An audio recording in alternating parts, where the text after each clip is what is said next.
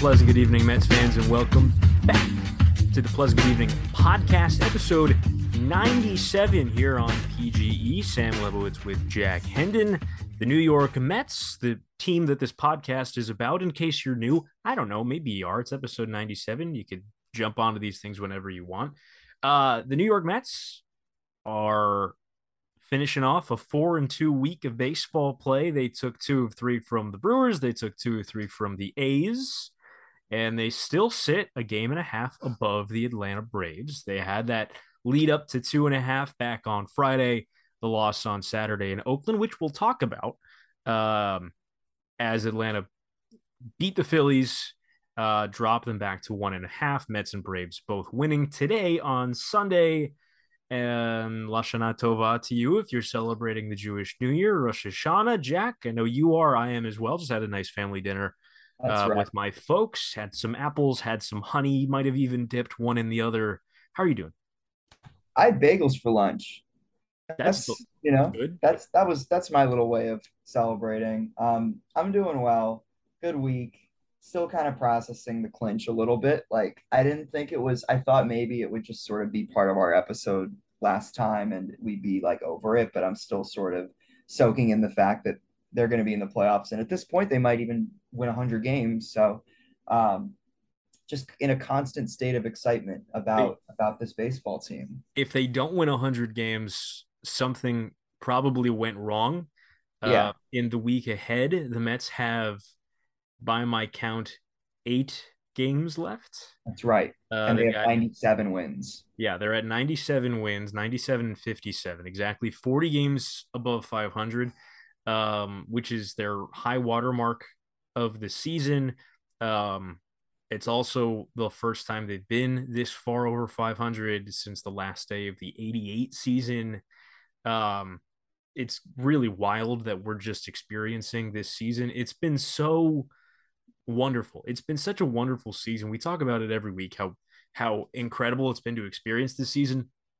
And I'm I'm with you that going from the ups and downs of the last few seasons and missing the playoffs every year since 2016 to now being in the postseason, it's like it's it's almost it's sublime in a lot of ways. It feels really great.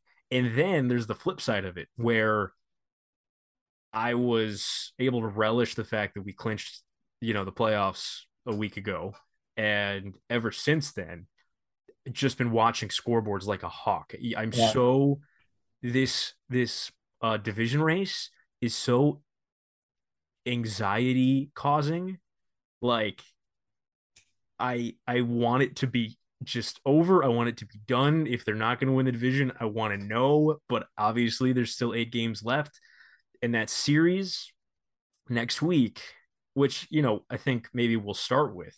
Yeah. Um, that series in Atlanta next week, next weekend. The Mets have two against the Marlins at home on Tuesday and Wednesday.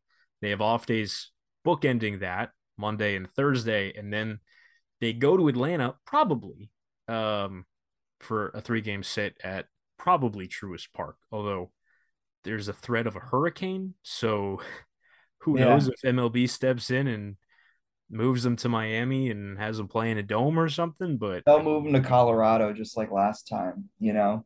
I think that's I think that would be the best thing to do. They should move uh, them back to New York. Give the Mets home road games. No, but you know what that would mean. You know that like Met fans would try and like co-opt the chop or something to be funny and like that just wouldn't it would be cringe. Um and, not to say that it's not worth a home field advantage but like i'm wary about that happening.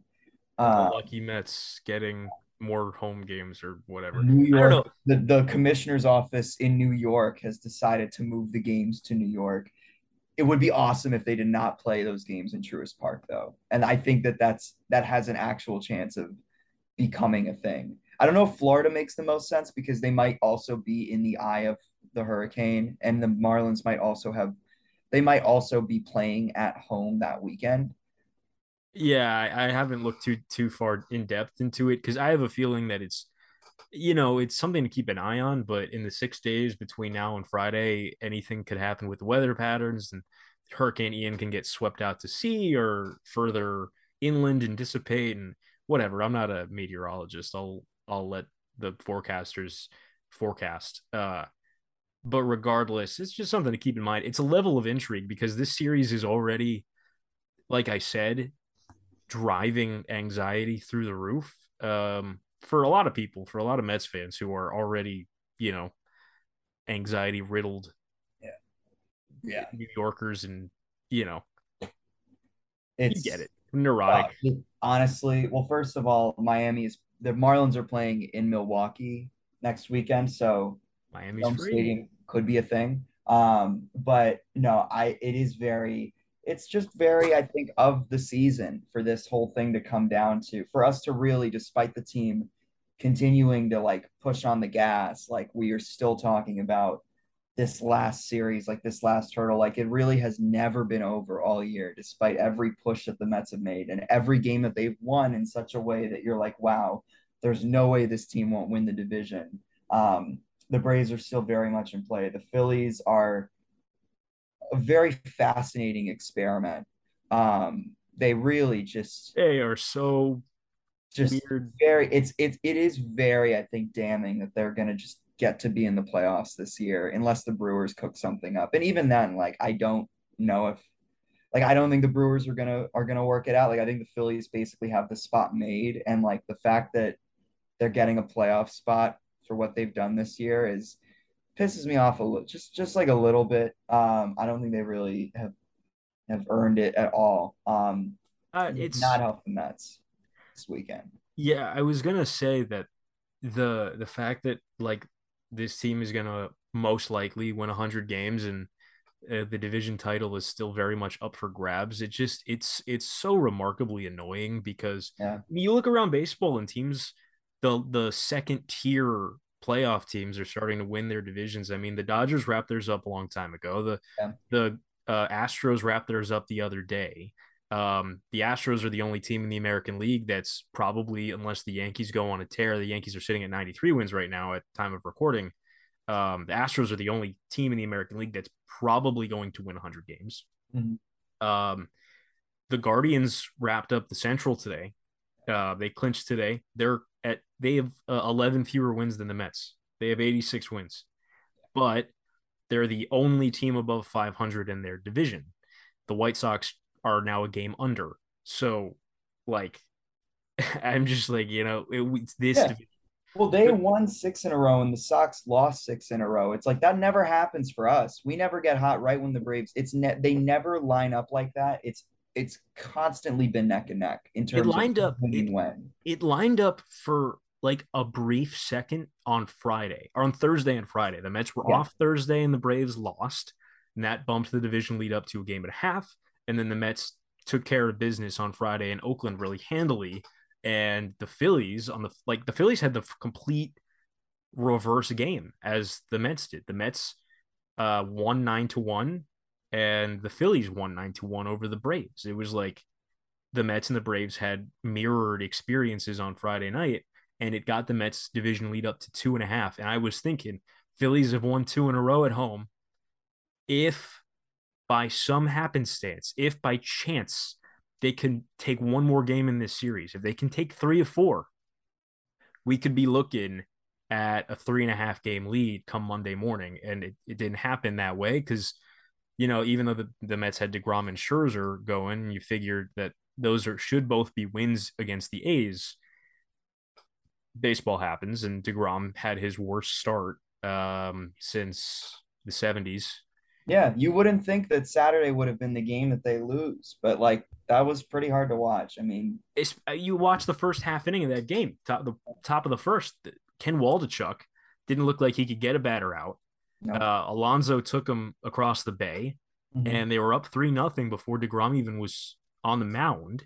And you're like, this is a win. This it had yeah. a very similar start on the offensive side to today's game when they did almost the same thing. They put up three runs in the first two innings against JP Sears, yeah. or in the first three innings. They didn't score in the top of the first, but you know they gave their ace on the mound that day run support early with three early runs, and you expect that to stand up. It did today. It didn't with DeGrom on the mound on Saturday because uh, whether you want to make excuses for him and say it was Angel Hernandez's fault or not, even DeGrom, you know, wound up apologizing to Angel Hernandez for complaining yeah. about calls that Angel kind of got right. Yeah, the uh, Angel didn't do anything wrong. That's that's like lazy. I think that's kind of lazy that people are blaming. Like if it, if it weren't Angel Hernandez, people absolutely would not be doing that. Even though I think he sucks. Like yeah, absolutely voted for that. Degrom had a bad day. Degrom like, had a bad day. He he walked two guys in the first inning. He couldn't get out of his own jam. He gave up. He gave up four runs in the first inning, which is not only the worst single inning Degrom has had um, since the beginning of 2019. It's also the worst single start he's had since 2019 because he had that record that I think he, he broke the record in his previous start. Yeah.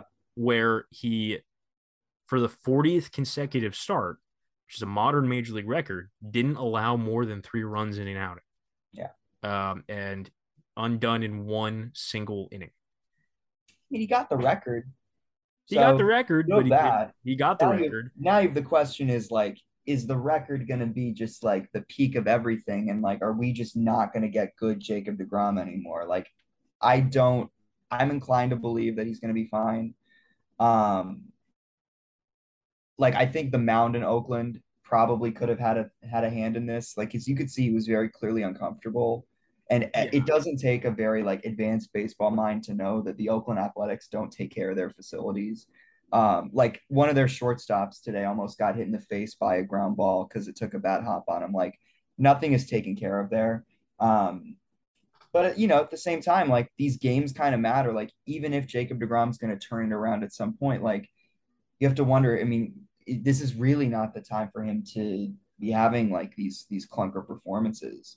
Um, they really need him. I mean, this can't. It absolutely can't happen in Atlanta, but above all else, like, it can't happen in October. Like part of this team's real, I think, claim to to sovereignty in the league is that they have Degrom and Scherzer going back to back every five days. Um, and if Jacob Degrom is suddenly just like Carlos Carrasco out there, does it really? Um, give them the best chance of, of of winning at that point? Like, I don't know. I think I'm a little worried about that, even though I think that for the most part, like I don't think he's hurt. I don't think that he's like regressing or anything like that. I don't think he's wearing down. I just think, I mean, we've seen what's happened. The slider, when it's not good, it gets hit around. Uh, he doesn't really throw the changeup that often anymore. Like he has a home run problem, even though he strikes like everyone else out. Like when he gives up hits, uh, they're usually hard hits. Uh, they're usually loud hits. Like I would, I would like that to not happen anymore because there was a time where Jacob Degrom was everything he is now, and also a pitcher who didn't give up like super hard contact. I mean, the, he didn't give up anything for yeah forty consecutive starts, roughly. Right. I mean, it was spread out over you know more years than 40 starts normally is spread out because of the injury problems and all that stuff but i mean since 2019 when Jake's been on the mound, with the exception of a couple of clunkers he had in the beginning of that season. Once he found a groove in 2019, uh, or yeah, I mean, well, once he started rattling off Cy Youngs, I mean, he hasn't 18, even yeah, it was probably been longer, yeah. It was 2018 when he won the first Cy Young. I'm, I'm mistaken on that. Yeah, he won back to back in 2018 and 19.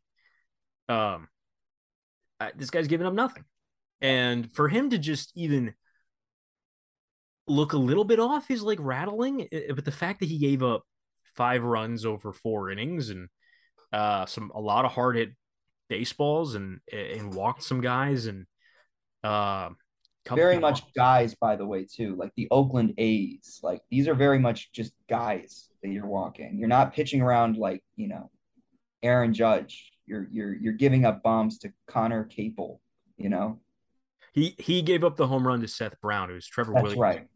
Sorry. Who, by the way, Conner Capel hit two homers in this series. He looked like a nice little player. Dude, the the booth loved him. You know that when there's a guy that's like Gary Cohen size out there and he's like running hard and playing well, that the booth is just going to be on it the whole game. Like, I think that was like that that made it at least a little bit entertaining because every time Capel did something, like they really, really just fawned over him, but also like um you know, like he's hitting balls to Darin Ruf and Darin Ruf isn't catching them. Like it's it's a give and take thing where like it, it, at some point the joke wasn't very funny anymore. To his credit, he did hit a couple of balls like over the fence. Yeah, he uh, did. He had a good series. Yeah, so did Seth Brown. I mean, Seth Brown looked looked a lot better than he probably should have. I mean, I, I don't know what it was. Brown hit a home run off the Grom, and that that that whole I mean that inning goes differently. I think if it's a night game, maybe you know that that ball that got McNeil twisted up, maybe he catches if the conditions are a little different or if he gets a better first step. That ball could be over his head regardless, but um, I don't know, man. I mean, a couple calls go deGrom's way that that didn't in that inning, and you're you're probably looking at things a little differently. I mean, it's just weird. I but I agree. I think maybe the mound had an issue too because when Trevor Williams came in that game, he was also yeah looking down at the mound after a lot of his pitches, as was deGrom. Seemingly after every single pitch, deGrom would like finish and look down at his feet and. And you uh, know that they'd send a trainer out if it were a physical thing. Like, there's no way that the Mets are going to leave him out there to get hurt in that kind of situation. Like, oh, they're absolutely going to act if he's hurt. It was clearly yeah. not that he was having a physical problem.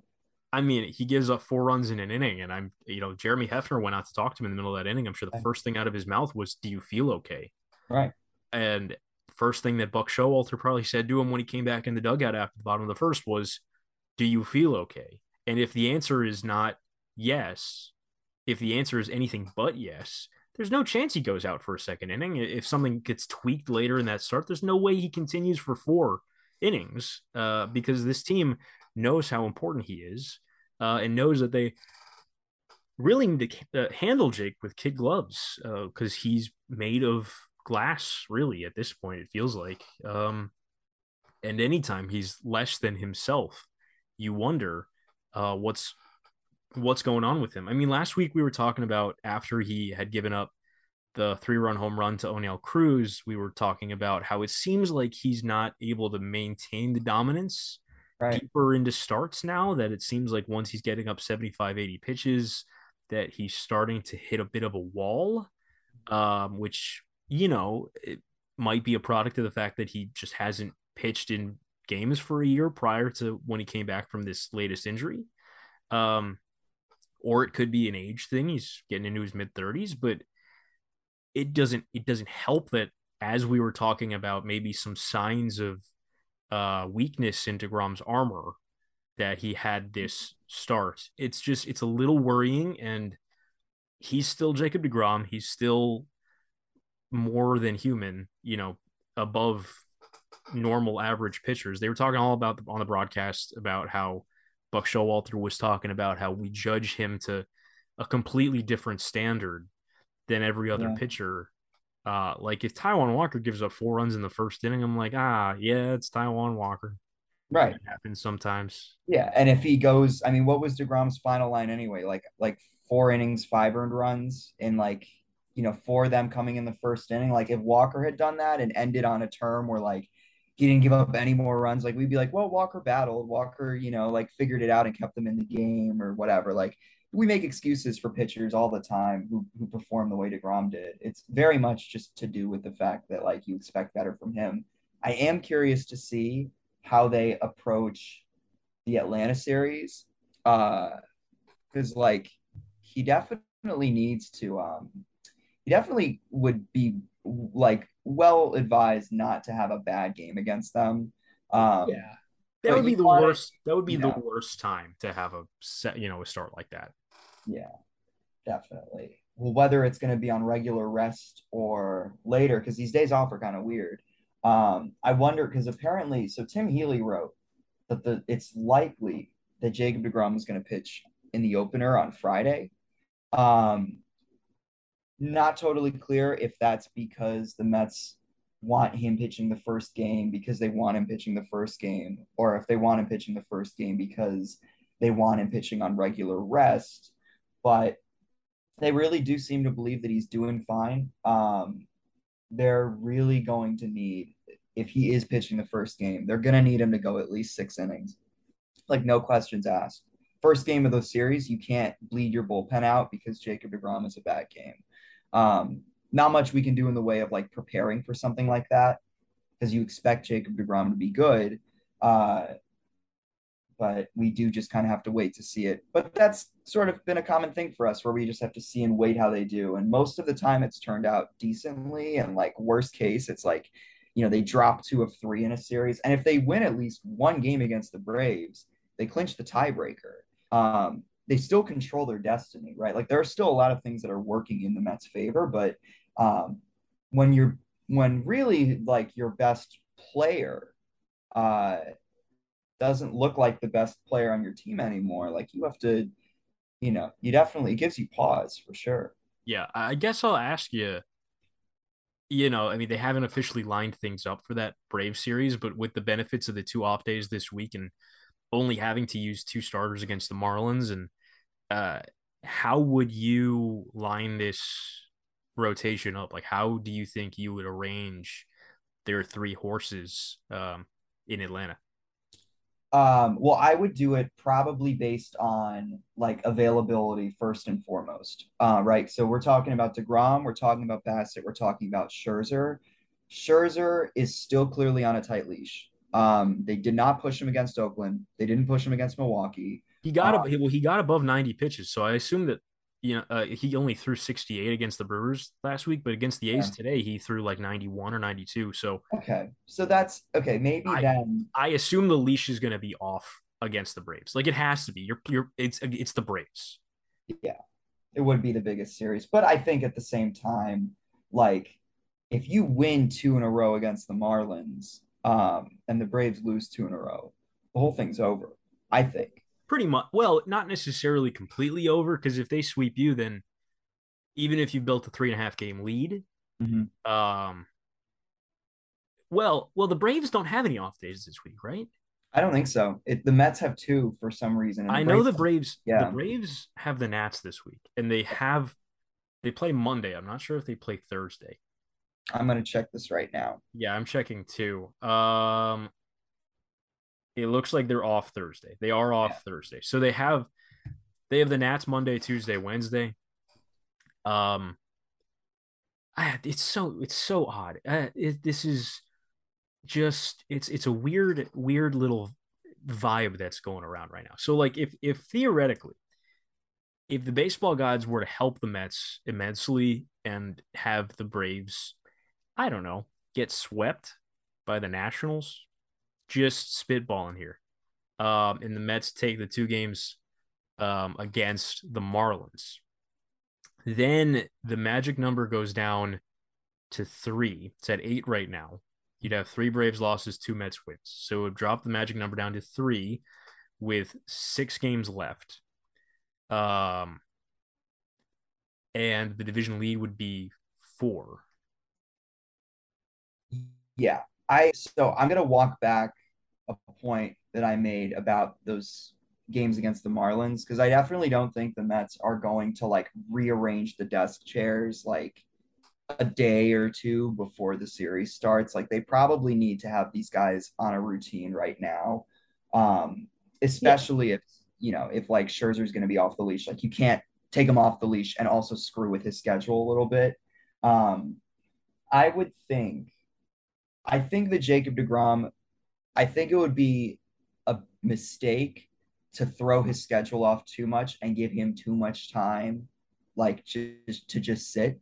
Um, I don't really know, at least off the top of my head, I don't feel like he's had bad interactions to just like working on a regular schedule. Um, and I, I definitely don't think it's like been something that has helped him a lot. I guess when they gave him time off, was it after the Brave series where they sort of pushed him back a little bit and like because he almost went seven innings? I think maybe it does make sense. I honestly like I I'm like pretzeling myself trying to think about how this is going to work. Um, you also don't want to give Chris Bassitt too much time off, right? Like if he pitches Sunday, he pitched on Friday, you can't have him pitch on like what would that be? Seven days rest, eight days? Yeah, eight days rest. Like that's probably too much. Yeah, uh, you, you want to keep these guys on as close to on turn as possible because I mean if you the thing is, is that if you screw around and like you decide you want DeGrom on regular rest on Friday, mm-hmm. then do you want Scherzer waiting a full week between outings and then maybe you want him going Saturday to keep him on full rest? And then Bassitt has eight days between starts in that case? I mean, is because like the thing I don't think you can have it so that everyone you can't have it so that everyone stays on turn. Right. That's the that's the problem is that if you push DeGrom and Scherzer ahead of Bassitt, then it screws with Bassitt and gives yeah. him maybe too much extra. I mean, I don't know how. Maybe Chris Bassitt is like, yeah, give me some extra rest. I don't care. Um, but he I has think thrown a lot of innings. Like, he, yeah, team so leader innings. I, I, I'll let you. You know, I want to hear your opinions on this, but I'm I'm almost inclined to just keep them in the order that they're in, and just have it so that they're all you know, they all get it a day, an extra day of rest. Yeah. Basically, they're pitching a week from their last outing. Bassitt went Friday in Oakland. He goes Friday in Atlanta. DeGrom went Saturday in Oakland. He goes Saturday in Atlanta. Scherzer Sunday and Sunday. Yeah. Um, and that way, you know. You have an idea if you're DeGrom and Scherzer. I don't know. Those guys are bulldogs. I mean, Bassitt is too. Bassitt, I always kind of look at as like this mini Scherzer in terms of the intensity. He's yeah he's a wacko too, just like Max, but he doesn't show it quite as much as Max. But you can tell that he's got that same kind of when I'm on the mound, don't screw with me kind of thing. I'm gonna go and get you. Mm-hmm. Um, that Scherzer has that makes him so entertaining and intense to watch. So I think that you know if they drop the first game, if Bassitt pitches, then both Degrom and Scherzer are kind of a, even a little more zoned in maybe for Saturday and Sunday, and I don't think that that's to their detriment.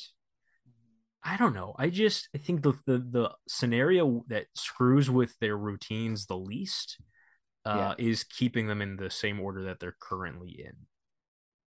I think so. Yeah, I would rate it in terms of like who can be messed with the most to who can be messed with the least. I think Bassitt is probably the most flexible and then I would say Scherzer is the next most, and then Degrom is the least flexible. But I think that like Degrom and Scherzer are closer to one another in terms of like lack of flexibility right now than Bassitt is, just because they're both coming off of something that, at least in Scherzer's case, and I know you said he threw 90 pitches, um, but he also had this problem at the end of last season too. We need to remember when he pitched for the Dodgers and he had lower body issues through the end of the year. Like they don't want you can't run any sort of risk that that's going to happen again and, and mess with you in October. Yeah, I just I think that in in that case, the extra day of rest that you know keeping them on turn, I think might actually help in that case. Keep them a little yeah. more rested. I don't know. I mean, Degrom has always said he likes throwing more between starts. That his part of his routine is throwing a lot, and I don't know. They've they've handled him with such care since he's come back, and that he has, in a lot of cases, when they've been able to, they have had him pitch with an extra day of rest. Mm-hmm. Uh, I think that Oakland was like one of the first times he had pitched with normal rest um, in the ten starts he's had so far. I think. Um, I think he's only had two or three turns where he's been on normal rest. Right. Uh, so I feel like letting him have just an extra day, especially coming back after a bad start, doesn't hurt. And same with Scherzer. I mean, we're still trying to work him back to 100% from his injury. I think he's very close to 100% being able to just leave it all out there right now. But I, I, again, we're talking about a guy who's 38 years old and an extra day of rest isn't going to hurt him. Um, I think in the same way that it could screw with like a younger pitcher, maybe like I think that someone, you know, there is no young pitcher in these this five man rotation necessarily. There's David Peterson, but he's not in the rotation. Yeah, he's um, done. Like he's yeah, he's not going to make another start this year unless something happens in the you know the next few days. Um, but like if you screw with a younger pitcher's uh, routine, that might screw them up a little bit. But like DeGrom and Scherzer, I feel like though they are habitual and ritualistic between starts and intense in their own ways, I think they would be flexible to having an extra day of rest. And it's there's really nothing you can do about it. If you had a game Thursday, it's it's simple. You just have Bassitt go Thursday to Friday and Scherzer Saturday, even though yeah. that even though that forces you to use one of the quote unquote lesser starters um, against the Braves on Sunday. Right. Um, whatever. I, you just gotta you just gotta go out and see. Um, and the good news for the Mets, I think, do the Mets get Odorizzi on Friday? They get a lot of odor. I think they get Odorizzi on Friday. Let me check this. It might not be set in stone yet. Um, no, it's all TBD. Um, but let's do this real quick. Just investigating. Um, Tuesday. So they have so Stri- Spencer Strider's on the IL. Right. So Bryce Elder gonna, is going to get his starts now. Yeah. So Strider's missing the rest of the regular season, um, which is important because that means that they have to dip to their sixth starter, Bryce Elder, who's like been okay in some you know his, of his spots. They haven't announced, according to the, the game day app, the uh, MLB at bat yeah. app, they haven't announced any starters for this week. But yeah. um, if we match it up, Bassitt and uh, Odorizzi, I believe, both pitched on Friday, and the which means that they would both be more in line to pitch Thursday, but the, neither team has a game on Thursday. Yeah. So to go back very quickly, how would you do this if you're Buck Showalter? How would you order these guys? I think I would order them the same way they're ordered right now. I think I would go Bassitt Friday, DeGrom Saturday, Scherzer Sunday. I think that's the really the only I don't know. I think that's the only way to do it so that it screws with the least amount of people possible. Yeah. I think honestly, I I find it hard to argue that. Though I also would be okay with the plan of DeGrom Friday, Bassitt Saturday, Scherzer Sunday. If you don't want to space DeGrom out like too far, because they are each getting an extra day already because of the days off. Um, I would be okay with DeGrom getting that first game. Um, I would be okay with that too, but I think Bassitt would have to go Saturday because I don't want I don't want Bassitt having too much extra rest. Right, which is fair. Um, so I'm like computing this still. I'm trying to figure this out. So if Morton pitched, Charlie Morton pitched today, so it's probably going to be Elder tomorrow, and then Fried on Tuesday. Or no, they they don't play tomorrow. I'm sorry. Yeah, they do. Oh, they do. They do. So it'd be Fried tomorrow, or Elder tomorrow, Fried Tuesday. Wednesday, Kyle Wright, off Thursday. So that slice that the Mets get will be some, I would think, like arrangement of Charlie Morton, Bryce Elder, Jake Odorizzi, unless they use a day off to try and swing Fried in there somewhere. I think that they could probably swing Fried. Yeah. For Sunday, if Fried pitches Wednesday, then yeah, yeah that'd be three days rest. Well, maybe not.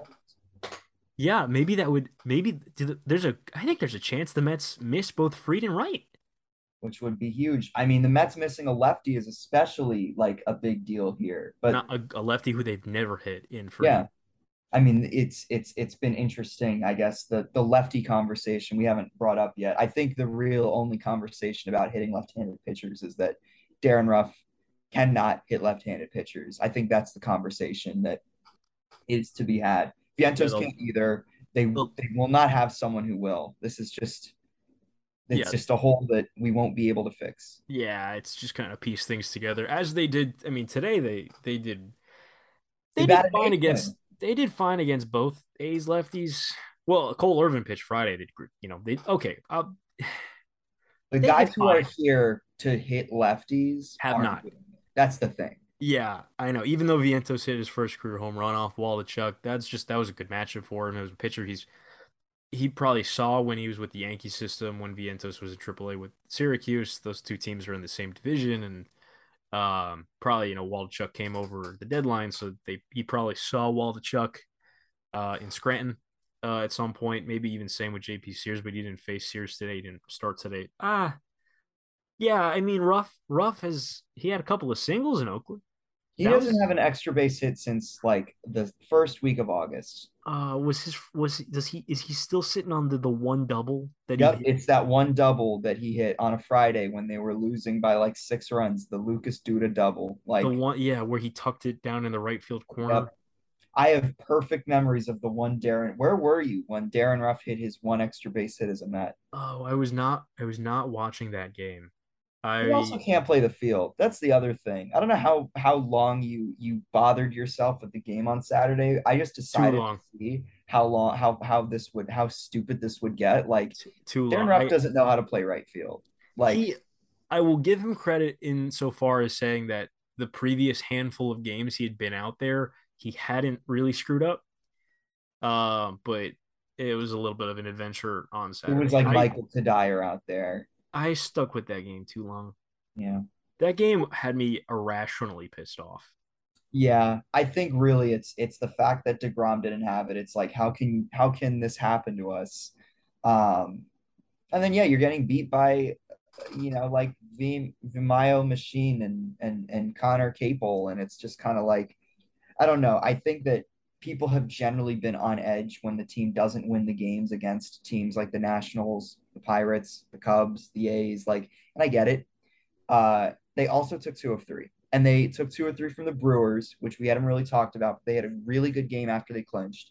Um, you know, not to not to move us into you know the earlier part of the week or anything, but really like um, they they still win against the good teams anyway. I think we're at the point now where they have just as good a chance of beating the Braves as they did at the beginning of August or any other time that they've come in to face them in a series. So not that worried about that. We'll see how the pitchers look. Yeah, it's also wild that they still haven't played a close game in like weeks. Uh, yeah, Edwin Diaz get, is not pitching anymore. Yeah, they either get blown out or blow people out. And a big reason why they blow people out is because sometimes Pete Alonso has big games. We're going to talk about that, I think, next.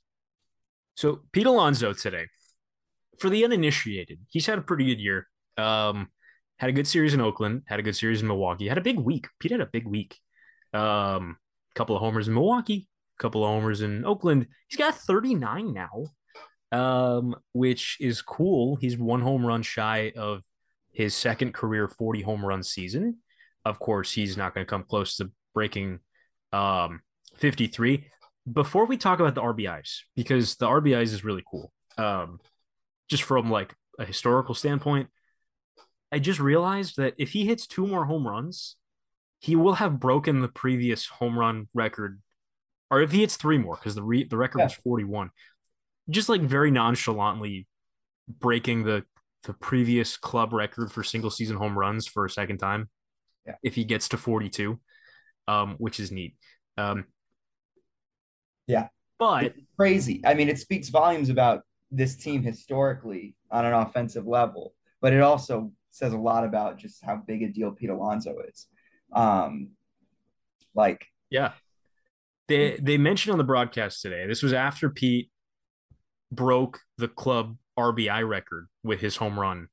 Uh, he had a five RBI day today, ho hum, but mm-hmm. the first two gave him 125, right. which broke the record that David Wright and Mike Piazza had shared for most RBIs by a Met in one single season with 124. So he now has 128, um, which shatters the record by four RBIs, which is cool. They said he's only the second uh, player, or the only only the second player who currently holds uh, a team's RBIs and home runs record for a single season. Yeah, there's two of them, and Pete's one of them. I'm trying to remember. They mentioned who it was, and it's totally slipping me. I same. It wasn't McGwire, was it? No, it's an active. It was about active players. Oh, it was active. Yeah, it was. Oh, that makes more sense. Actually, I was like, damn, that's kind of crazy that there's only two of them right now, but that would make sense. Yeah. Um, it might. Oh, be... it's Stanton. That's right, Stanton on the Marlins. Yeah, it was Stanton with the Marlins.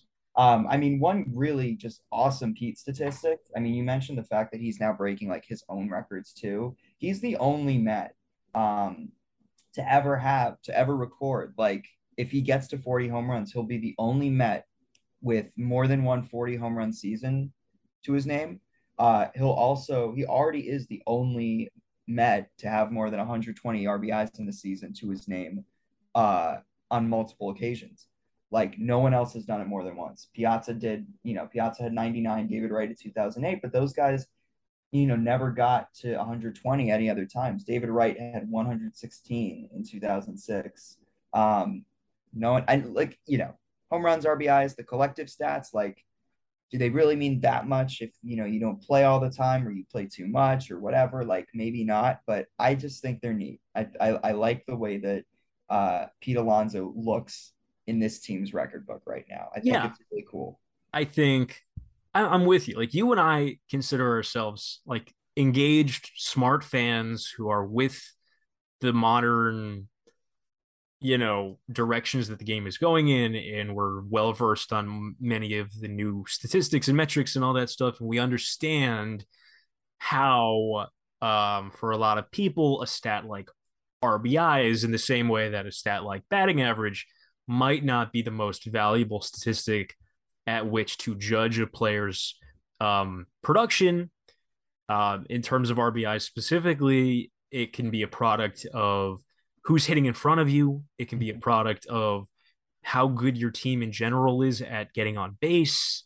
Uh, it could be a product of um, just if you hit a lot of home runs, you're gonna hit a lot of you're gonna drive in a lot of a lot more runs than a guy who doesn't hit a lot of home runs because those are free RBIs right there every time you leave the ballpark. But I also wholeheartedly agree with you that when someone does something like this, it still is cool. Yeah. And 125 RBIs is a lot. Yeah. Uh, 128 RBIs is a lot. It's actually the most right now, both in the National League and tied for the most in Major League Baseball. The Yankees, I don't think Aaron Judge has driven in a run tonight. They're on Sunday Night Baseball. They're playing as we're chatting right now. But oh yeah, well that means that he'll get to 61 because it's happening while we're podcasting. Oh, but, probably.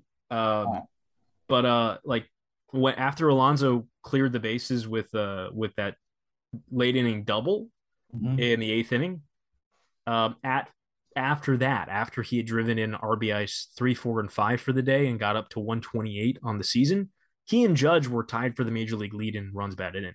Yeah. And Judge is having a historical type of season. Right.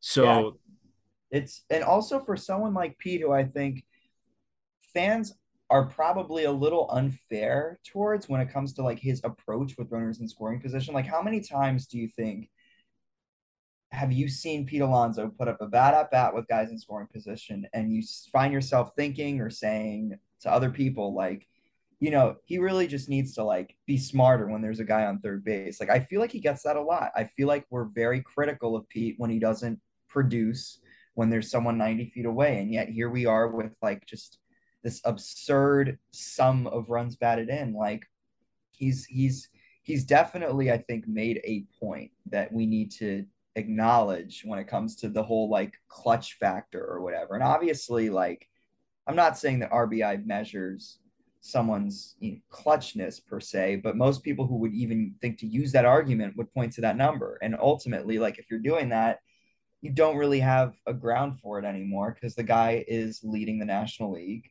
Uh, he's done it more than any other Met in franchise history.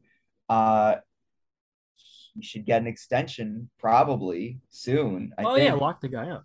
This is not the season or the off season to I think worry about keeping the guys that you do have. It's going to be a lot of keeping the guys who you might not have next year, but like you come into spring training with everything taken care of, um, you know, and a roster put together. You should try and negotiate a deal with the guy. Um, oh, I'm with you. Wants too. I'm with you. I want to just finish up the point on the RBIs. Yes. Um, is that listen? The Mets are the second best team in the National League at getting on base. They're the second highest on base percentage of the National League.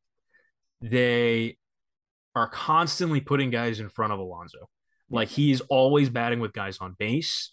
And Pete's approach, whether he's batting with the bases empty or with three runners aboard is always the same. It is I'm going to get something in the middle of the zone to hit. I am going to put a hole in the fence. I'm not going to hit the ball over the fence. I'm going to put a hole in the fence. I'm going to hit the ball through the fence. I'm going to hit this as hard as I can. I'm going to hit it over someone's head. And if it leaves the ballpark, that's I did my job. Yeah. So that approach never changes with Pete. And yes, he's had more opportunities because the Mets are so good at getting on base this year with guys like Canha and Nimmo and McNeil are all top 10 in the National League in on base percentage. Lindor is getting on base a lot this year. He's driving. Lindor's above 100 RBIs too himself. Yeah, it's it, that's the other thing too. It's like it's not like Pete is getting that many opportunities because sometimes Lindor is like clearing before Pete comes up. I mean, ha- didn't it not happen today? Yeah, it did happen today. It literally happened today where Lindor had a, a run scoring hit ahead of Alonso, and then Alonso hit a ball 450 feet. Right. The other thing I think is really cool is Pete, the goober that he is, always knows what's going on. He always is aware. Like, I mean, we we forget sometimes that he cried after he hit the record breaking home run. Yeah, he did do that. That was kind of funny. When he hit 53 in 2019, he yeah. he had tears in his eyes when he came out back out to the field. And today, I mean, it was a home run that you know, it broke the game open and whatever, uh, but it's like it's the it's like the fourth inning, Pete, and he's uh, running around the bases like with his arms up and like yeah, that was an I did it. That was an I did it home run. That was an oh my god, I just did that. I yeah. oh, the record's mine kind of a moment for him. Like he is aware of the record. He's aware of where he stands in the history books right now, and it's a cool moment for him. And it also you got to tack on all his history is like he was one of those prove it guys like no one ever, you know, he he kind of was like a nothing college bat for a while in his college career, and he really had to remake his swing and and tailor it to higher levels of pitching. And I mean, he was on the Cape Cod League um, in I guess like 2015, um, the, the year before the Mets drafted him, I think. Yeah. And he didn't hit a home run in like a full season on Cape Cod uh, with the Woodbats. And what I've heard about him from that season is that he was just a completely different player. That the work ethic was incredible still, which you would come to expect from Pete, but you know at this point, but he just the swing was not good. And it, it he was a big guy. He had lots of strength. He hit the ball hard. He just hit the ball on the ground a lot and and wasn't able to really find that that groove where he can get a ball up into a jet stream and, and lift it over a ball, you know, over a fence. Yeah. He slugged 286 in the Cape Cod League. Oh, he was terrible here. Yeah, it's really bad. That's I yeah. say here, even though I'm not on Cape Cod anymore, but like he was he was terrible on Cape Cod. Right. For Bourne, I think. He was with Bourne. Yeah, I was Bourne. Yeah, the now reigning champions, the Bourne Braves. Um hopefully the only Braves to win a championship this year. Uh, but I hope they keep him around. Like I think that yeah. there's to the extension chat. Yeah, yeah. I I was just gonna say that because he's gone through a lot where he's had like at every level he's had to prove it. You know, they didn't bring him up in 2018 because quote unquote his defense. Uh, and then, you know, he, you know, showed the whole league who thought he wasn't that good of a prospect by hitting 53 home runs. And now when he does this kind of thing, you just got to kind of factor that into your mind where you're like, oh, this guy's kind of a goofball. But to him, it's like he's constantly had to prove himself as the best at his spot every step of the way, and he continues to do that. Yeah. And they should absolutely pay him for that. Yeah, and I think if anything, it's also just it would be nice to know that he'll be around for a while. I mean, you you're looking at something very special, and I know I mentioned this when Jacob DeGrom uh, was first coming back about what it means to have a really good core and a really fun team that you actually keep together. Um, I still maintain that like unless Jacob DeGrom really, really crumbles from this point on and it just becomes too much of a cost, like maybe then you let him walk. But I think it's important that you keep him around. I think it's important that you keep this whole team as as far as you can. I think it's important that you keep this team together, right? Like maybe um you need someone to do a job a little bit differently than Taijuan Walker next year. And like Walker needs to go. Like I'm not saying you have to keep the same 26 man roster, but like the people that are putting things in place that are making this team a cut above need to be here. Pete Alonso is far and away one of those people who's done that the most. Um, I think Lindor is the other bat here that's doing that. He already has his extension. I think Pete should get his due. I think there's also a conversation potentially about McNeil getting his. If you want to talk about hitters who've, who've sort of earned that, especially with the way he's been hitting this season. But um, I mean, I think Pete has a much he has a greater chance of, I think, commanding more on the open market and generally triggering more competition that you want to take it. You want to be ahead of that. You want to make him an offer that he will want to take before other teams make him, um, you know, potentially greater offers. Not that Pete also, you know, I mean, Pete should do what he wants. Like this isn't my way of saying that Pete should take a lesser deal or whatever.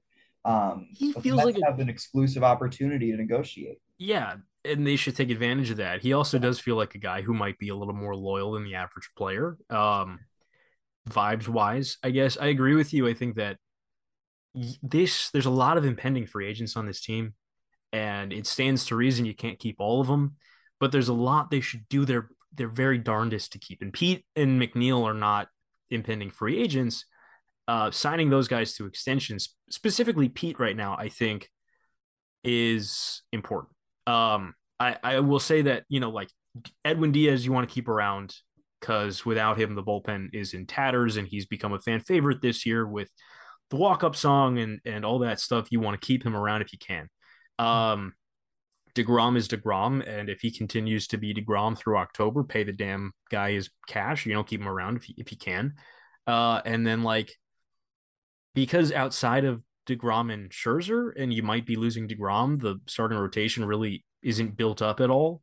Um, with Carrasco and Walker also impending free agents, as is Chris Bassitt, I think it's you know it's important to keep Chris Bassitt around too. I think that's the guy that I would want to keep around outside of DeGrom for the rotation, just to make sure that you have a guy at the very least who's the you know a number two behind Scherzer, a workhorse, a guy who's a really smart and pitchers seem to really like talking to. I, I think like Edwin, Jake, and Bassitt are like guys you got to keep around.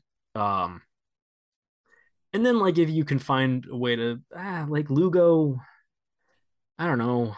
He's been good lately. Find another Lugo. Respect. Lugo's been fine lately. It's just I don't know. You got to figure out the There's bullpen. always a problem with him. That's we're not we're not we're not off season posting yet. It's no, just no way the bullpen is the the pitching staff in general is going to have a lot of holes to fix come uh you know November 5th or whatever. Um I would think maybe as far as like what the framework of a good deal for Pete would be right now. Like if Freddie Freeman is getting 27 million a year for 6 years. It's 162 million dollar deal that he signed with the Dodgers. Pete is probably I mean Olson is making 21 million, but we also know that he's making 21 million because the Braves are doing something.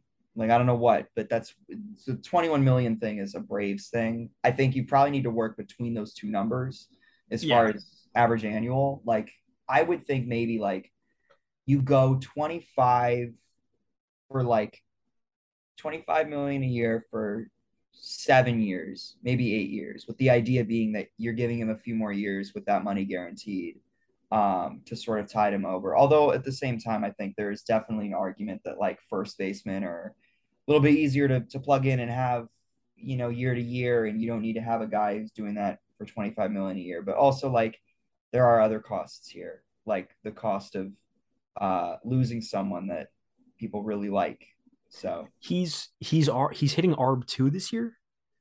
Think so. I need to check. He began his career. Obviously, they like forewent a year of the service time um, to call him up in early 2019. So I don't think he has like that extra year. It says earliest free agent. He's ARB eligible this year.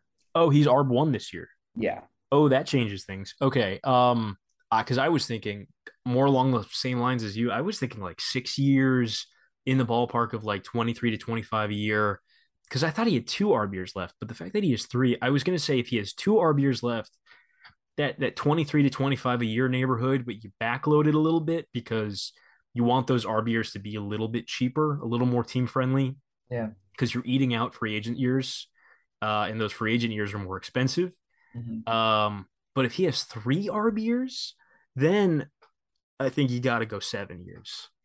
Yeah. Um, you want to you want to buy out like for like the optimal extension for a guy like Alonso, I think, has you buying out like four free agent years, but you're also going to have to eat those arbitration years. That's that's the goal of um, an extension for someone who's just hitting arbitration is you are taking all the risk out of arbitration. You're preventing them from actually having to go to to you know like we saw with Stroman and the Blue Jays and like various times over the last few years, arbitration could be very detrimental to a player's relationship with a team. Yeah. Um, and if you can avoid that at any cost, like the Braves have done that with everyone. The Braves have done that with every single one of their young stars, is just taking arbitration out of the equation. Right. Just extend them by any means necessary. Um, and you know the players will just sign those extensions in Atlanta for cheap. I don't friggin' know what goes on there, but um, yeah, I mean, you just take arbitration out of the equation, and that costs something to the team. It also costs something to the player because if Pete Alonso turns himself into not just a great first baseman, but the best first baseman in baseball, if he starts hitting 60 home runs while he's still arbitration eligible, then his arbitration years are going to get a whole lot more expensive. Um, so the team is taking on risk in case that, you know, doesn't happen and you're paying him maybe a little bit more than you would for a normal arbitration player if you've extended him. But the player's also taking on risk because they're locked into that that money now. Yeah. And I think it's it, but I think in in Pete's case, I think Pete is like a perfect sweet spot extension candidate because he's a, a loyal player that fans really like. He's effective. He is a cornerstone to your franchise and to your offense and he still has three years of uh, of arbitration left. Like, yeah, totally, totally eat those years. I I think plays I think position. It's, he plays a position that is not necessarily a guarantee to command a whole lot. You can find home. You can find home runs. Yeah, I don't think you could find a, a first baseman who hits forty five every year very easily. You know, and yeah. does it with good enough defense and a, a likability to him that aids the franchise in a unique way. And you know having that prestige of a guy who's at the all-star game every year and and likes you know he's in the home run derby every year too i think that that matters to a franchise because uh, it keeps you a little more relevant. Throw back to when he lost the home run derby this year. I forgot that he lost this year. Yeah it's because there was there was no there was no um no reason for him to win. He wasn't he didn't have to beat a cancer patient or anything. Yeah that's true. I guess not right? It was well, he would have to beat uh Julio Rodriguez, who's like he's he's a kid, right? Yeah, I mean he's more like or less. It's the closest thing to a child that Pete would come across. He should have he should have probably put more into it. Um, yeah, I think honestly, I think that the season that Aaron Judge is having on the heels of that extension offer that he rejected is probably going to shake up the way that these negotiations happen between a player especially a player who hits a lot of home runs and their team going forward because every team knows now that like home runs are the currency. Like that's how people are scoring. That's how teams are basically driving. And um, Judge bet on himself, and it's gonna be like it's gonna be crazy to see how much money he gets offered, particularly how much the Yankees offer him simply to keep him in their colors going forward. Um, I mean, yeah, we're witnessing the greatest I think the single greatest prove it season ever by yeah. any athlete, period. It's one of the best seasons ever. Prove it or no prove it. It's like Shohei Ohtani is having such a good season, but I think that it really speaks volumes to how much like better of a season the judge is having that he's the MVP candidate right now. Like he's been so good because he, he's he's based. I mean, he's a triple crown candidate too.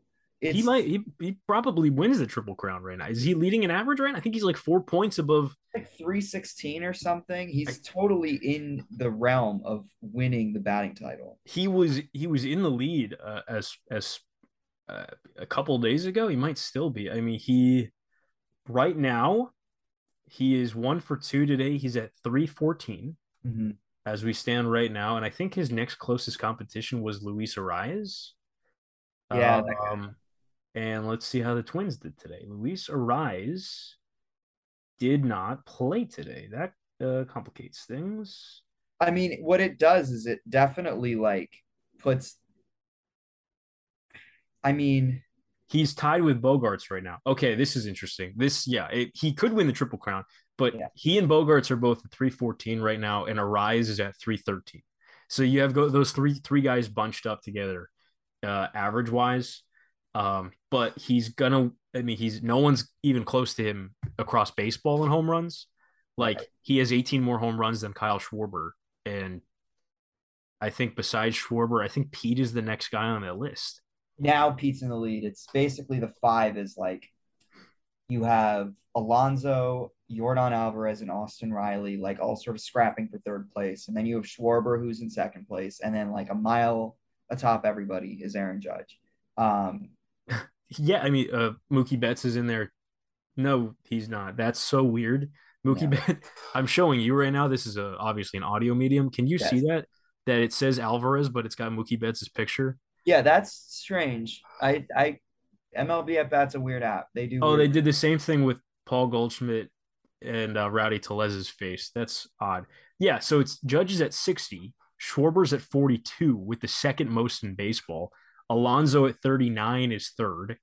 And then you have Jordan, Austin Riley, Mike Trout all sitting with 37. And then Christian Walker on the Diamondbacks having a great low key season has yeah. 36 he's having a good, a real Statcast level season too. Yeah, and then Betts and, Gold, Betts and Goldschmidt with uh, 35. So like no one else is even coming close on, on the home run total. So he's gonna far and away lead in home runs. I believe he's up by a substantial number in RBIs. All it takes is him just having a you know a strong week and hoping that Bogaerts and Arraez make more outs than he does over the next. I week. really, I really hope he gets to 62. Like I've, I, he should. I know that he has I've ever rooted for a Yankee to do anything. I really want him to do it. I just think it'd be great. I think tonight is his last chance to do it at home, if I'm not mistaken.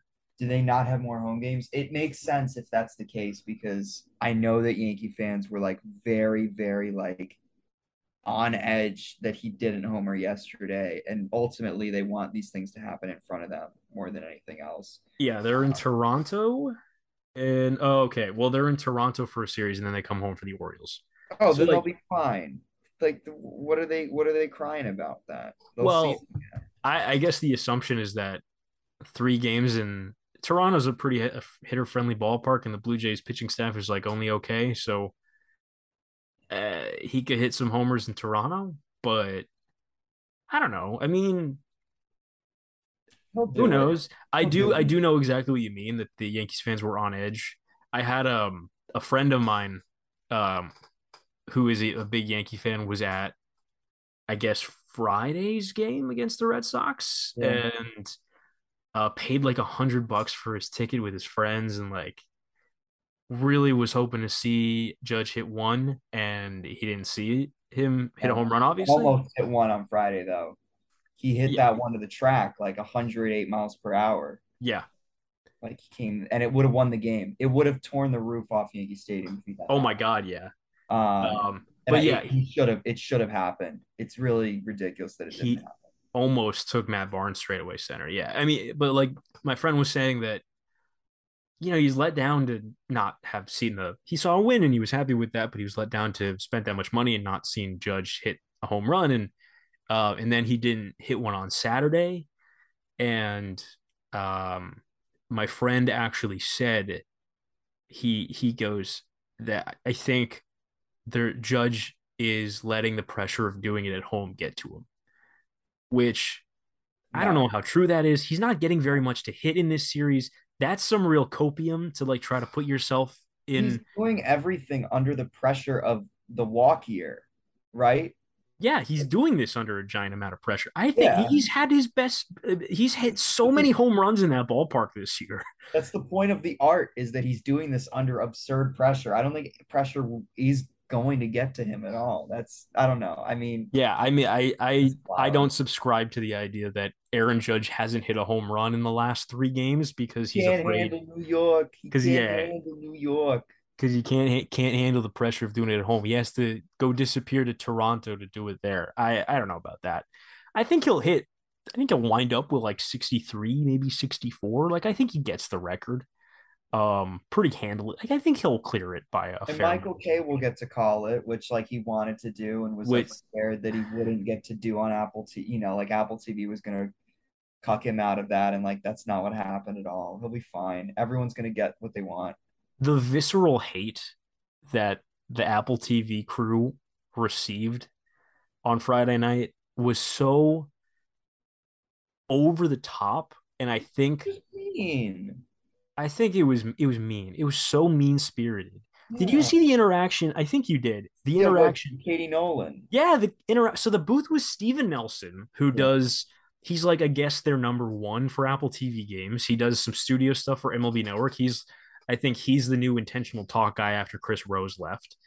Katie Nolan, who is like one of the most famous sports personalities on the planet right now, and certainly one of the more famous female sports personalities. And they're starting to work her into baseball in these Apple TV booths as an analyst. No. And then multiple time world champion, multiple time all star, noted very good, very smart player, Hunter Pence, who's mm-hmm. like a decent analyst and has been doing media side stuff pretty much since he left baseball. Yeah. Um, like those are objectively, those are three professionals they have not done a lot of play by play booth live game experience stuff, especially not together.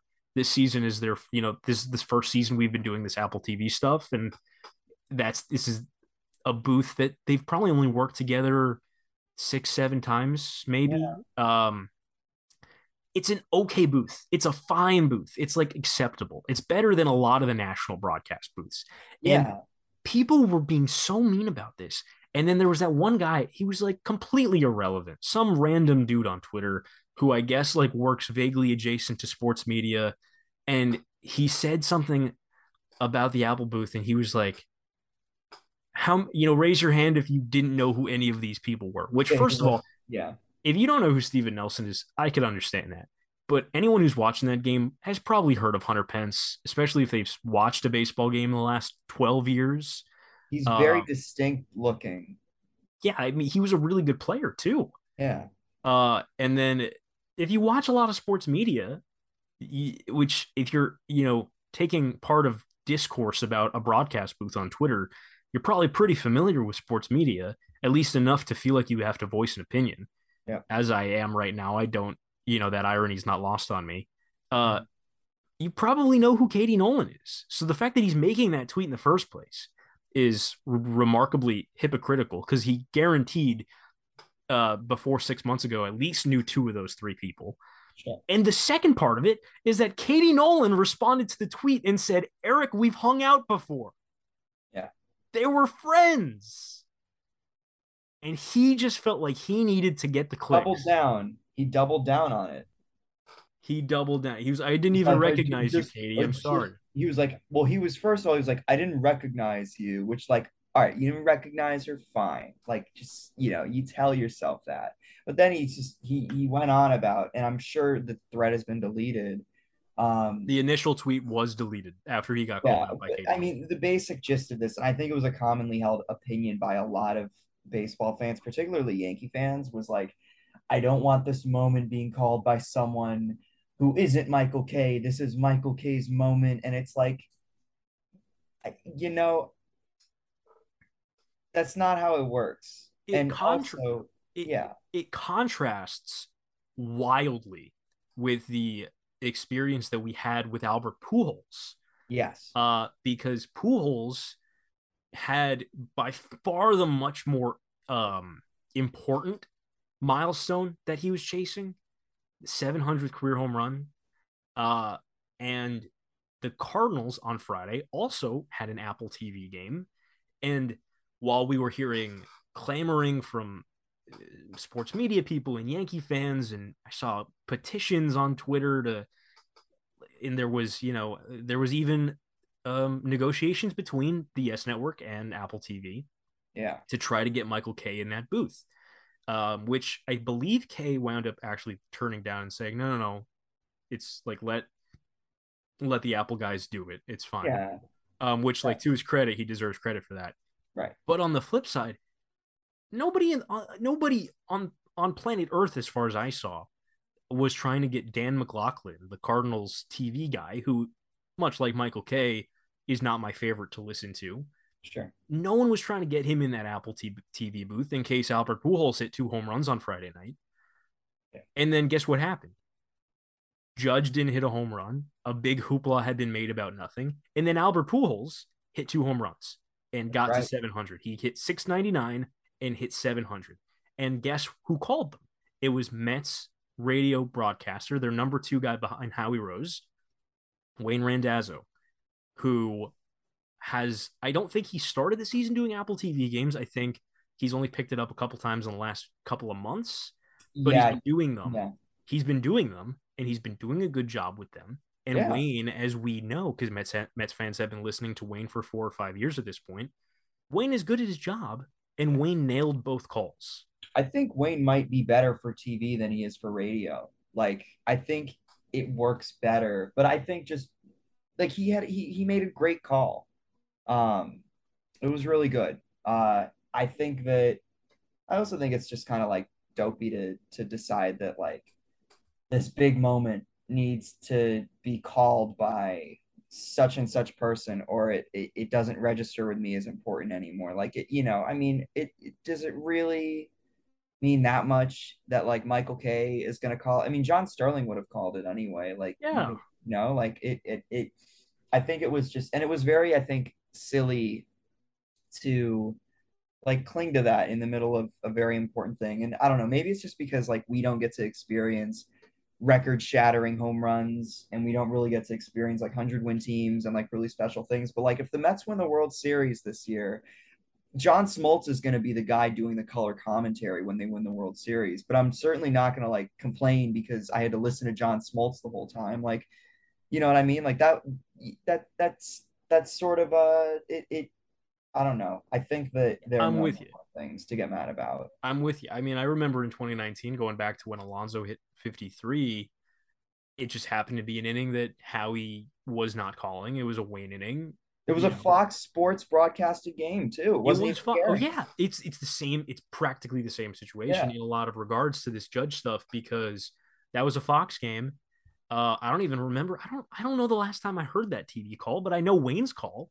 Right. Because well, that was the flip side of it. Is that the radio broadcast got a lot more heat in the in, in the fan base and in the industry because it was a national game. If Gary Cohen called that moment, then I mean eh, that's the call that people know mm-hmm. uh, when they go back and watch Alonso's 53rd home run. But now we know it to be a you know something that Wayne called because it was a national game and I just I remember people being like, "Oh, it's kind of goofy that like this big big moment that you know first Mets record that's been broken in a long time, first Mets player to break a significant record in a very long time, and uh, it's not Howie who's calling it. That's kind of goofy, but like Wayne Wayne calls the big moment pretty well, and I think he nailed the Pujols home runs. I think he really yeah. really nailed it. Uh, yeah. He was prepared. I mean, that's a lot of broadcasters will get caught up in that moment and get maybe a little too excited or get their words jumbled or what have you. But he he knew exactly what was in front of him and he was ready to call it. And I think Wayne did a great job. And he let it breathe. Like he let the call yeah. breathe too. It was great. It was it was a master class. I mean, I'm Under, not the broadcasting guy, but like it was even I knew that this thing was a good call. And like yeah. I'm not I'm not Wayne's biggest fan. I think we've talked about this. Like I think sometimes he gets too swept up over the radio calling games and he ends up like taking on this accent that makes me kind of like uncomfortable. But that didn't happen in the Pujols thing. And like, yeah, he's a he's a big head voice guy, and yeah, and, yeah. I mean, th- that happens. Some guys are like that when they w- they'll raise the pitch maybe instead of, uh, like, yeah, whatever. He's young; he'll figure it out or whatever. Like, and he did a good, he did a great job when it mattered. So I'm I'm yeah. totally underrated like, skill also yeah. is letting a letting a call breathe like that. Yeah. Um, like you watch half the broadcasters in the league. That I mean, Karl Ravech is calling he, Sunday Night Baseball. That guy never shuts up. So. Uh, letting a call breathe, especially a big call in a big moment with a big crowd where you really have that crowd noise to fall back on. Call the play, give the significance, tell me that was his 700th home run, and then just like nobody in that booth has to say a word mm-hmm. for another minute. Let him around the bases. Let him hug Yadier Molina and like, let me just watch. Yeah. That is the most important skill that a broadcaster can ever have is knowing when to shut up. And I'm, I mean, that's Howie Rose. I'm sure if Wayne didn't already know how to do that, I'm sure he's learned just by observing Howie because Howie's really tweeted. Yeah, he tweeted like I got the best advice ever from Howie when I asked him what to do if that happened. He said, just shut up and and and you know enjoy it. Um, I didn't see that. That's really, yeah, that's really a, nice. It's a good one. I mean, he and Howie have such a, a fun relationship, which I like a lot. Um, pretty underrated, like I guess, facet of how they do things in the booth. It's also crazy to think just separately for one moment before we move on. Like that might be the last time we ever see someone hit 700 home runs. Oh, uh, it's crazy. Like that was a really big deal, and it was not supposed to happen. Like he had how many homers did he have going into the year? Like 680 and he was 40 years old. He needed to hit. Old. He needed to hit 21. Yeah, he hasn't. He did hasn't it. reached he that total did it. It's crazy. Yeah, good for Albert Pujols. Um, we'll never see something like that again. It makes most of what the Cardinals do worth it. So yeah, this was the tweet. It was Howie did give me the best advice the other day. Just call it and shut up. That's, that's right. Yeah, yeah. And it's good advice. All right, we'll uh, well let's uh, remember some guys. Okay, so remembering guys. I don't know. I don't know this week. This week, nothing's really coming to mind. I mean, there's I don't know. I'm gonna let you go first on this one. Well, tomorrow is gonna be the anniversary of when they clinched in 2015. I'm pretty sure. Right? That was the 20 today's the 25th. You'll be listening to this on the 26th. So if you're listening to this, you're listening on the anniversary of the clincher uh, in Cincinnati. Um, pretty fun game, I guess, for them, right? Uh, the lineup that they put out like the day after they clinched, though, pretty special stuff. So I guess if you're listening to this on a Tuesday, right, September 27th, uh, you would have, you would be listening on the anniversary of this game that I'm talking about because the lineup card that they put out, I think instead of remembering one guy, I'm gonna remember this lineup card. Um, because on top of the fact that we might have remembered most of these guys at one point already, I think it's just a very funny arrangement. Jacob DeGrom was the starting pitcher. Uh, the batting order was as follows: Juan Lagares center field, leading off, fine, standard. Kelly Johnson batting second, playing shortstop. Oh my god, I forgot he played shortstop that day. Yeah. you know what? Let's just do Kelly Johnson shortstop. Let's just do Kelly Johnson shortstop. Oh my god.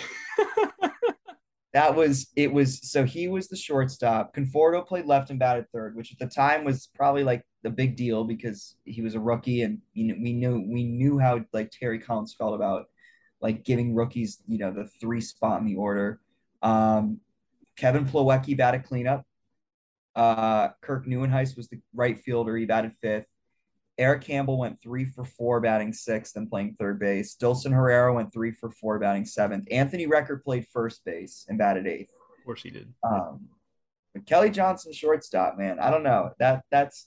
I was gonna say who batted ninth, but there was no DH. Then I've already grown so accustomed to a DH league. That's crazy. DeGrom went two for three, by the way, with two runs batted in. They won oh. the game. They won that game eight to one, and Jacob DeGrom had two RBIs. Did, um, did Dilson have a home run in that game, or just like a, an RBI double or something? He had an extra base hit. Three for four with a home run and a double. There we go. Yep. He homered. Kevin Plawecki homered. Um, good good game for them, but yeah, Kelly Johnson playing shortstop. Uh, quite a success. I don't really know what this says of the Reds that year. If this was the lineup they were up against and they lost eight to one, but the end of 2015, like offensively, like like everything went right for them during the regular season, except until Max Scherzer no hit them. But everything up to that point, they really just had a two month period where everybody was hitting the ball. Um, oh, that was yeah. a lot of fun. They really didn't stop during the stretch run in 2015. That was a fun couple of months. Yeah. Um, People put it on Cespedes, um, because he was like the guy that came in and you know affected the change, but really like everyone was good. Duda was hot, d'Arnaud was hot, Wright was hot. Um, uh, Murphy, Murphy, Murphy was not was playoff hitting, Murphy. He was not playoff yeah. Murphy, but he was still good. He was hitting for extra bases around that time. Like Murphy before the playoffs was basically like the prequel to Murphy in the playoffs. He was really good um, around then and doesn't get a whole lot of credit for that.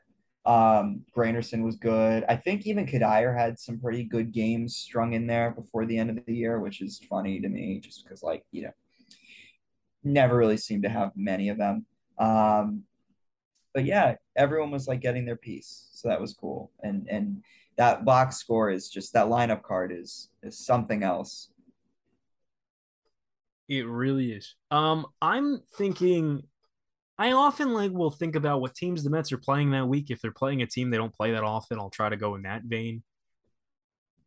And the Mets, as of right now, have there's a lot of Oakland A's going on on the Mets roster right now with you know Chris Bassitt and Mark Canha and even Starling Marte. But the guy there's a there's some interesting guys who have been both Mets and A's. Mm-hmm. I think we should go through some. Maybe even build out a lineup. You want to do this? Leaving out guys like Cespedes and Mike Piazza. None of the good guys. None of the good players. Yeah, get the good, you know, Ron Darlings. Get those guys out of here. Rickey Henderson, get him out of here. Jed Lowrie is the shortstop. Oh God. Or second baseman. Uh yeah, Marco Scutaro could play shortstop. That's right. Yeah, it's actually a good. That's a good plug. Put Scutaro. You writing this down for me? I am writing this down. Let's go. Yeah. Okay. I mean, we can have. Who do we want catching? Do we want? We can have uh Anthony Recker catch. Yeah, I'm trying to think if there's anyone else, but he's the guy that really sticks out here. I think. Yeah, yeah. Let's have Recker catch. Um, yeah, we can have Mike Davis play some first base for us. Yeah, we can do Mike Davis at first base. Uh, I think Eric Campbell was in Oakland at one point, although he didn't get like he wasn't like a regular, so that that it's. Um, it, uh, he's not on this list. Yeah, I, he might have been in their system. I don't think he ever played for them in the majors. Um, oh, by the way, Aaron Judge is uh, leading off the bottom of the seventh, and the uh, Yankees and Red Sox are entering a ring delay. That'll be fun to see, I guess, where that goes. We can't stay on the podcast doing the live no, no, no, play by play of the rain delay. Can, you imagine if you're at that game and it's pouring and it's like doesn't look like it's going to let up for an hour, and you're like, all right, let's just leave, and then the rain delay ends an hour later, and Judge leads off with a home run. Kicking myself for weeks about that. Um, okay, so we we can have Lowrie play second and Scutaro yeah. play short. I've I got a proposal. I say we put Jay Payton in center field. I'm I'm we can put Jay Payton in center field. I think the outfield is not going to be complete without Jason Pridie out there somewhere. That's right. We well, I guess he's the center fielder, right? Maybe Payton should play like right field. We can have Payton play right. Um, Pridie played a mean center field. And we, we really did think about left field. Do you have this list open? I'm I'm literally just I do, I do. It's uh it's on ultimatemets.com. You can you can actually just like that you can do this with any team on their site. It's great. Um we still need a third baseman. We need another outfielder. If we have Pridie and Payton in the outfield, well, we have with Rajai Davis, we have Collin Cowgill. Oh, Cowgill. Wait, okay. Left field should be more Cowgill. We Scott Hairston is an option here too. Oh yeah. Oh, this out the outfield is looking. Billy McKinney is an option for the outfield too. I like that. Um, I say because it's left field, right? Unless we want to do like, unless we want to move Pridie out of the simulation, uh, because Cowgill's probably more of a center fielder than a left fielder. We could also go with uh, Chris Young, the hitter. That's right. We could. In fact, they did promise him playing time when he was a Met, right? Wasn't that like part of the contract that he signed with them? Like, if he's on the team, he needs to play should play center field. I I'll do that. I'll move, go with Pride. Do... How about I like Pridie and right, Chris Young and center. I think Jay Payton might have been too good for this. Yeah, maybe. That's so, true. I didn't. I don't remember him like being that good with Oakland, but yeah. Well, he was good with the Mets. You know, he was at he yeah. was at Old Timers Day. So like. Yeah, but Josh Thole was at Old Timers Day. You're not going to tell me that Josh Thole couldn't be on this list if he. That's a good point. Days. Um, I'm not really seeing anyone who could play third for us. Ty Wigginton was he was he in Oakland A at one um, point? I don't think so. Unless this list is it's not this list is not outdated because this year's guys Bassitt's on here. You could put Lowrie at third, I guess. You could, but then you need to find another infielder. Um. Oh man, running out of position players that I I think are good fodder for this exercise. Yeah. Well, Dave Kingman is here. Uh, he wasn't an infielder. He was too good. He's like one of the few guys I think who hit 40 homers as a Met. Yeah, Kevin Mitchell. Too good. Tony Phillips. Willie Randolph. Randolph could be good. I don't know. What about pitchers? Well, pitchers will have a. Uh, I don't think we could. You know, we could try to fill out a full roster of pitchers if we. That would be extra. Uh, yeah, just who's the starter, who's the who's the closer. Um, we have a couple of options for relievers here. Jerry Blevins, of course. Chad uh, Bradford. Tyler Clippard, Chad Bradford, um, Wilmer Font, Jeurys Familia, Dana Eveland, Octavio Dotel, Aaron Harang, possible for the starter role, as is Rich Hill. Uh, Jason Isringhausen played for both. Um, we've got, oh, I just saw a good one. I got Tommy Milone, uh, Eric O'Flaherty. Oh, Eric O'Flaherty has to be somewhere on that list, right?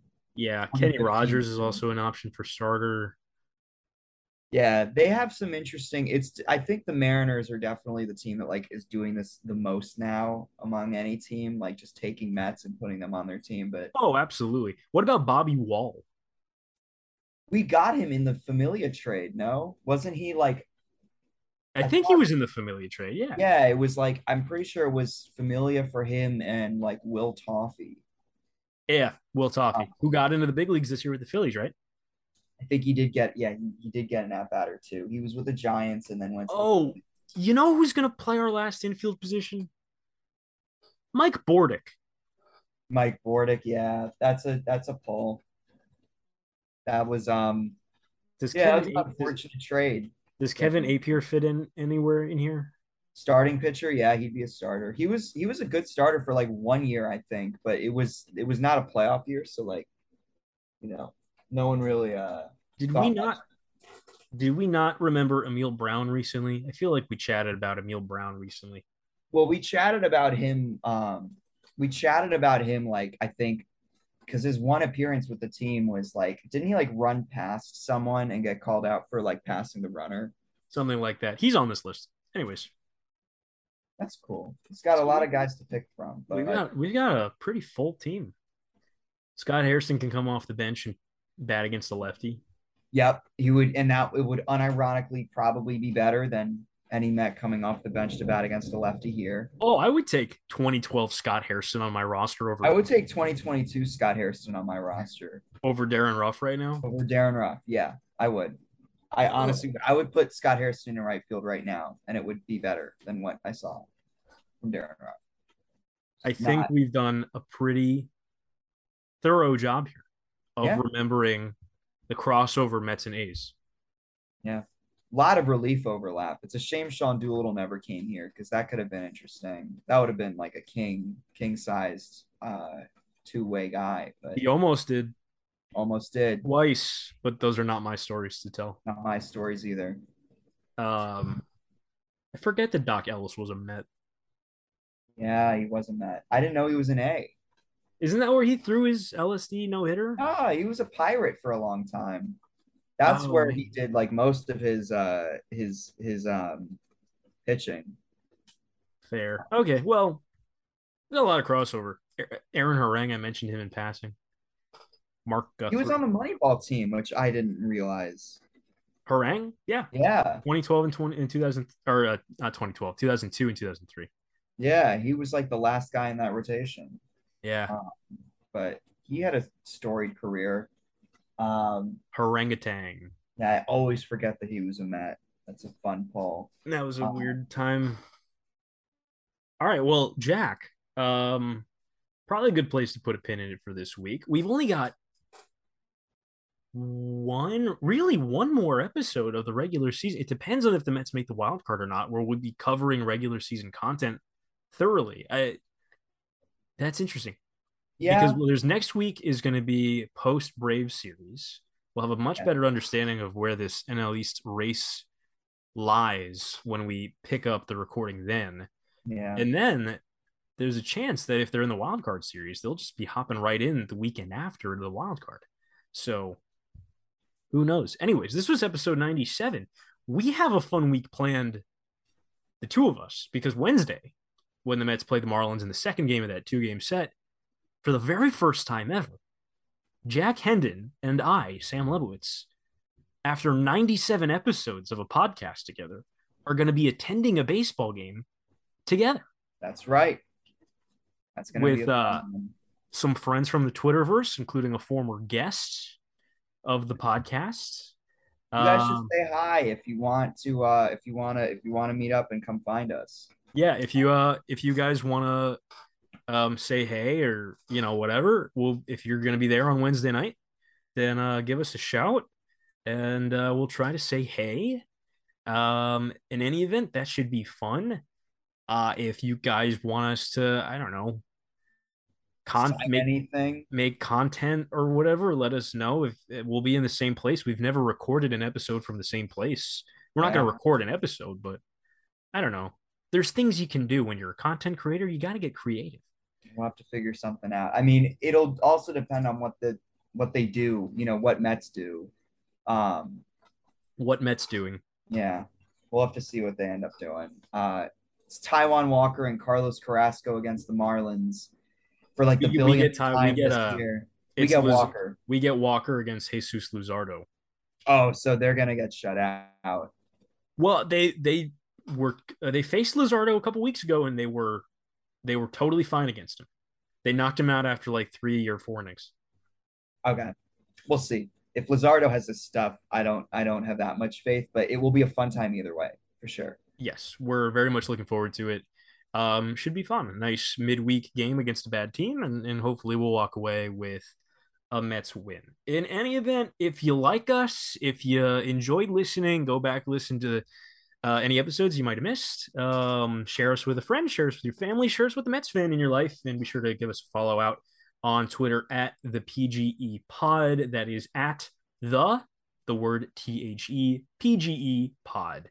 Um, he's Jack Hendon, and I'm Sam Lebowitz, and this has been episode 97 of the Pleasant Good Evening podcast in the books.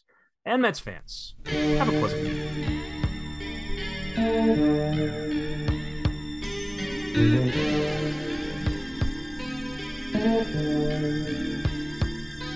you.